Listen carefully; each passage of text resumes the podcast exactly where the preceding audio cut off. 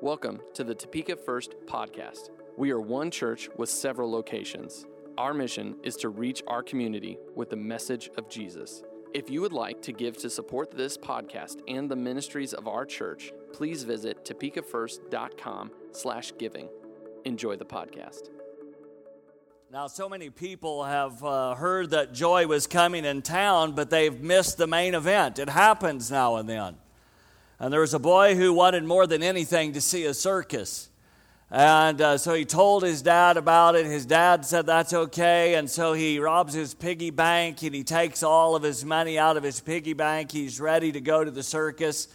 He goes downtown to the, uh, to the main drag in town and uh, he is waiting for the circus to begin. And before he knows it, there's all of these trucks coming by with all of the animals. He sees all the animals, the clowns, and all of those people that are part of the circus, and he's all excited, but he's wondering, where's the money guy? You know, where's the ticket man?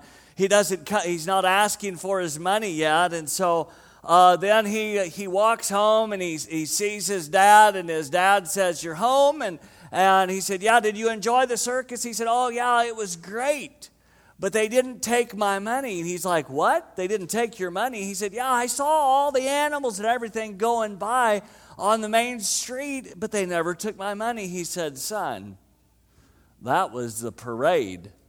You missed the main event. Sometimes it's easy for us to miss the main event in life, and there's nothing more important for us as we seek Christ not only in this season, but in other seasons as well. We can contrast the, the innkeeper with the people who did celebrate the first Christmas. The shepherds, they were busy at their time as well, and they were occupied with other things, but they were willing to set aside some time to go and to see this newborn king.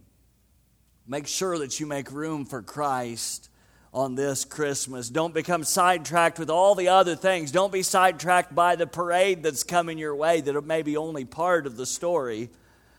But look for those things that are the main event, the joy of Christmas, Jesus Himself. This morning we're going to look together in the book of Luke, chapter 2, and we'll start in verse 1, and we're going to look through this passage. And there's there's about three things I want to bring out to you that you want, want you to think about. First of all, that God even used Caesar, which was the government official of the day, to really set up the main event of Christmas. If you look with me in verse 1, it says this on the screen. In those days, Caesar Augustus issued a decree that a census should be taken of the entire Roman world. This was the first census that took place while Quirinius was governor of Syria and everyone went to their own town to register. So Joseph also went up from the town of Nazareth in Galilee to Judea to Bethlehem, the town of David, because he belonged to the, line, the house and line of David. He went there to register with Mary, who was pledged to be married to him and was expecting a child. They were there. The time came, uh, while they were there, the time came for the baby to be born and she gave birth to her firstborn, a son. She wrapped him in clothes and placed him in a manger because there was no guest room available for them. Now, the census forced Joseph to return to his family, family's hometown. It wasn't a command, just a command from the government of Joseph's time, but that we know that the Roman Empire uh, back then was powerful and it would have required them to register uh, not much different than what it would be now for us, only now we can go on online, right, and do it that way. And I guess their internet wasn't working back then. And so uh, we don't know when this census was taken for sure. We know that uh, it was to some level, it could have been the one that was taken in the year six.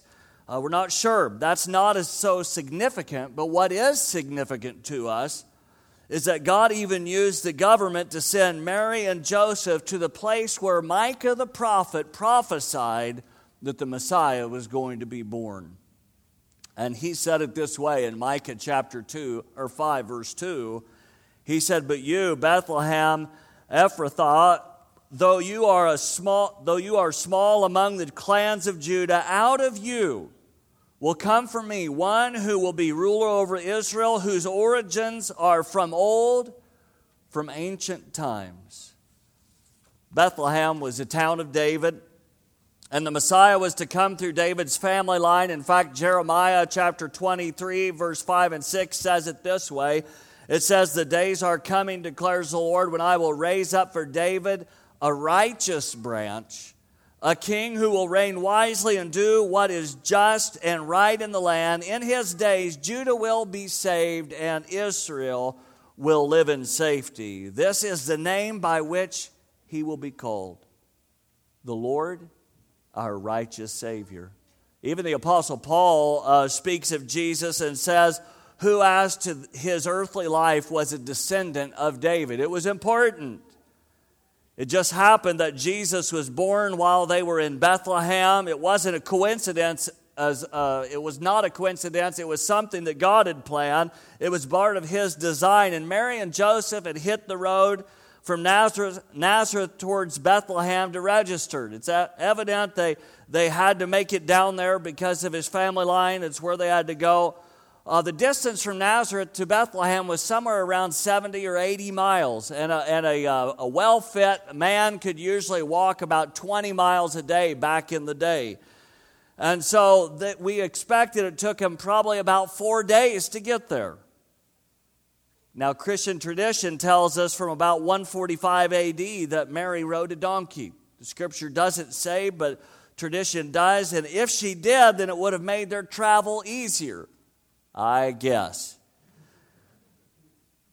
They, they made it to Bethlehem, and there's no place for them to stay, and baby Jesus is on the way. The word in that is usually translated for some of our translations was not the same word that is used uh, by Luke in other places. It's, uh, it means a guest room, as the NIV says. It, it isn't the typical public inn like the Good Samaritan would have used when he took the guy who had been uh, robbed and beaten, he took him to a public inn. It's a different word there. And so they, could, they couldn't find a place, so it seems they had to stay in a place where the animals stayed. It's likely it was a cave, but it, could, it was there that the newborn Jesus was placed in an animal's trough in a manger. What a birth, what an arrival the King of eternity, was born and placed in a humble food trough. Main event would have been so easy to miss, so ordinary, just so uneventful. Sometimes the biggest miracle is small and humbling. Years ago, a professor named Stuart Blackie was at the University of Edinburgh and he was uh, listening to his students as they were uh, making oral presentations. They had to read some material for the class, and so finally he calls on one of the students, and the student gets up and he's coming towards the, he's going to come towards the front, and, and he looks, and the and the student is carrying his book in his left hand, and and the professor's he's upset at him, and he says. Sit down. And he tells him to sit down. And he says, You need to put your book in your right hand. And of course, the other students are all squirming at this point. They don't know what's going to happen. He's a tough guy. And, and so then finally, the young man lifts his arm up. He was missing a hand. And so the professor, he's stunned, he steps back and, and he walks back to the young man and he puts his arm around him. And he said, he's, he weeps and he said, I'm sorry, I didn't know you were missing a hand. So that was a humble scenario for him. And later on, uh, this story was told in a, in a crowd of believers, of, of, of followers of Jesus. And uh, they told what happened. And at the close of the meeting, a man walked up to the front and he raised his arm up, and it was the same guy. And, uh, and he said, uh, Yeah, I was that student. Professor Blackie led me to Christ. But he never could have done it if he had not made the wrong right. Humility has a powerful effect on and through our lives. And now let's look at the shepherds. So the shepherds didn't want to miss out on the main event. We see this, we see it in the passage here. Why don't you read with me? You'll see on the screen in verse 8. It says, And there were shepherds living out in the fields nearby, keeping watch over their flocks at night. An angel of the Lord appeared to them, and the glory of the Lord shone around them, and they were terrified, or just flat scared, whichever one you want to say. Verse 10 But the angel said to them, Do not be afraid. I bring you good news that will cause great joy for all the people. He didn't say just for Israel, but for Israel, for everyone. Verse 11 Today in the town of David, a Savior has been born to you. He is the Messiah, the Lord. This will be a sign to you. You will find a baby wrapped in clothes and lying in a manger. Jesus was born already, and they get to go find him. Suddenly, great company of the heavenly host appears with the angel praising God and saying, Glory to God in the highest heaven on, and on earth, peace to those on whom his favor rests. When the angels had left them and gone into heaven, the shepherds said to one another, Let's go to Bethlehem and see this thing that has happened, which the Lord has told us about. So we find here the angels are stunned. They are, uh, I shouldn't say the angels, the shepherds are stunned by the angels. Uh, the angel of the Lord has met them there, and they're scared out of their gourds. They've been minding their own business, caring for their sheep at night. They're out in the middle of the pasture, wandering around with their animals, and the angel of the Lord appears in front of them. The lights come on, here they are. How would you like to be out in a dark uh, pasture land at night when, the, when out, a light pops out of nowhere? Well, it's kind of like it would be on the movie Cars when Tow Mater and Lightning McQueen go out tractor tipping. Now, Mater, you know who you're talking to. This is Lightning McQueen. I can handle anything. Mater, I'm not doing this. Oh, come on. You'll love it. Tractor tipping's fun. This is ridiculous.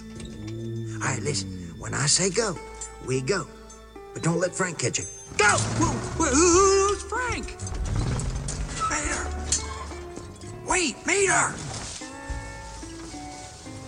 Okay, here's what you do. You just sneak up in front of them and then honk. And they do the rest. Watch this.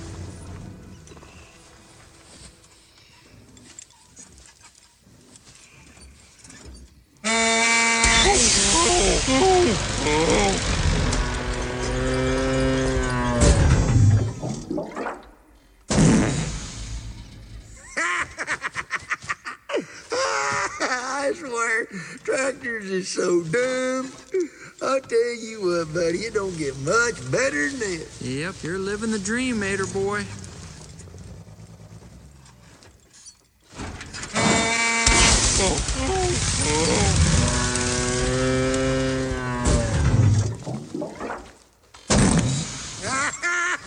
I don't care who you are. That's funny right there.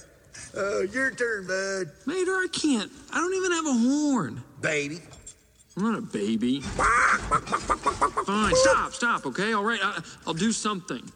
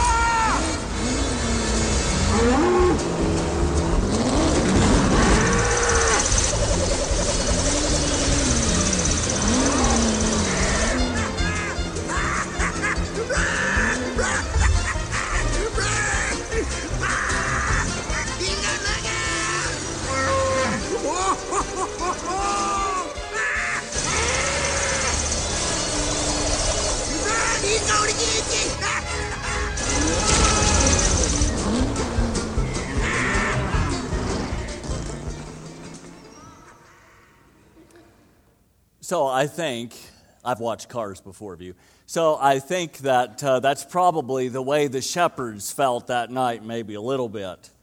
Some of you may not think so, but anyway, that's one for our kids. So in Bethlehem, a Savior, a Messiah is born. The sign was that they would find a baby wrapped in clothes and laying in a food trough. God's sign was that he was going to give these shepherds was so simple, so basic. You're going to find a baby wrapped in a cloth laying in an animal's food box and I think that meeting the angel as much as it scared them like it did these poor guys the angel of the Lord was clear about whom Jesus was, that he was the Savior. Just like the prophet Jeremiah calls the Messiah the righteous Savior, we see that peace on earth to those on whom God's favor rests. The, the peace here that we find in Luke chapter 2, verse 14, really is the climax of, climax of this account. The, this peace here is the kind of peace that only Jesus Christ can bring on earth. And peace that Jesus gives is not the absence of trouble, but it's rather the confidence that He is with you always, even to the end of the age. How many times do the Gospels say after Jesus uh, healed someone or after He had forgave them, that uh, he would send them off and that they were to go in peace. It wasn't peace as the world gives, it was peace that God was giving to them. You can have that peace on a regular basis as you place your faith in the Lord Jesus Christ. The peace of heart, the peace of mind that only Christ can bring is amazing for us. I'm sure that once the shepherds got over their fear of the angel, that they sensed the peace of God. And that's when they must have said, hey, let's go to Bethlehem. We can't miss out on the main event. We can't miss out on what God is doing. They had already heard the message from the angel. But in that main event, we find the humility of Jesus because it was the main event. Verse 16 says to us, if you look on the screen with me this morning, it says, So they hurried off and found Mary and Joseph and the baby who was lying in the manger. When they had seen him, they spread the word concerning what had been told them about this child. And when all who heard it were amazed at what the shepherds said to them, but Mary treasured up all these things and pondered them in her heart. The shepherds returned, glorifying and praising God for all the things that they had heard and seen, which were just as they had been told. The shepherds left quickly and found Jesus in the manger. They found him there. They found the sign of God, as simple as that sign was. It was a sign of the baby lying in the manger, wrapped in swaddling clothes. It, it must have been amazing. It must have been mind boggling and humbling to know that they were seeing the Messiah there in that manger. These shepherds, they had the great honor of being part of the main event. This event may not have been what they had expected. But since it was fulfilled, it was a fulfillment of what the angel of the Lord said was said it was coming, it was an amazing event. The simple shepherds told others what the angel said about Jesus. These guys couldn't keep the news to themselves, but Luke said they spread the word. They spread the word about the child who wouldn't they just they told others and what they'd experienced on that special day. And it sounds like that from what the scripture is telling us those who responded they were amazed of the story and what god had done. The people who heard the news were taken back and the, the passage shows us that the people were enthusiastic about the uh, arrival of jesus the christ and after Jesus' birth, we find another place where Mary and Joseph were mar- marveled at the words of Simeon about Jesus that we talk, spoke about a few weeks ago. Later in verse 16 and 17, we find Jesus at the age of 12 as he amazed the teachers of the law in the temple. There was something special about Jesus. No wonder the shepherds told others they had to get the word out to everyone. They had to tell others of what took place. King George, uh, King uh, Britain's King George V was going to give an opening speech at a special conference, a special uh, disarmament conference, and uh, this, his speech was going to be relayed to the United States and to other places. And as the broadcast was about to begin, the, there was a cable in New York that broke that affected the, uh, the conference and his speech. And so a million listeners were going to be out of, uh, out of range. They couldn't hear what was happening. And so Harold Vivian, who was a young technician in the, state, in the station, he had uh, wanted to step up to help. And so he steps up and he picked up both ends of the cable, which passed 250 volts through his body so that he could everyone would be able to hear the speech. He was a living link that allowed the king's message to get through. The shepherds were kind of like Harold passing on the good news. And you too can pass on the good news of the joy of Christmas, which is Christ who has arrived, Christ who was born as a baby, but who did not stay a baby. He grew up. And he came to teach the truth to us and he came to give his life on our behalf. We can see that Jesus' humble birth story reminds us of a significant truth, and it comes out of Philippians uh, chapter 2, verse 6 to 8, and it says this. Paul writes it, and he says, Who being in, in very nature God, speaking of Jesus, did not consider equality with God something to be used to his own advantage.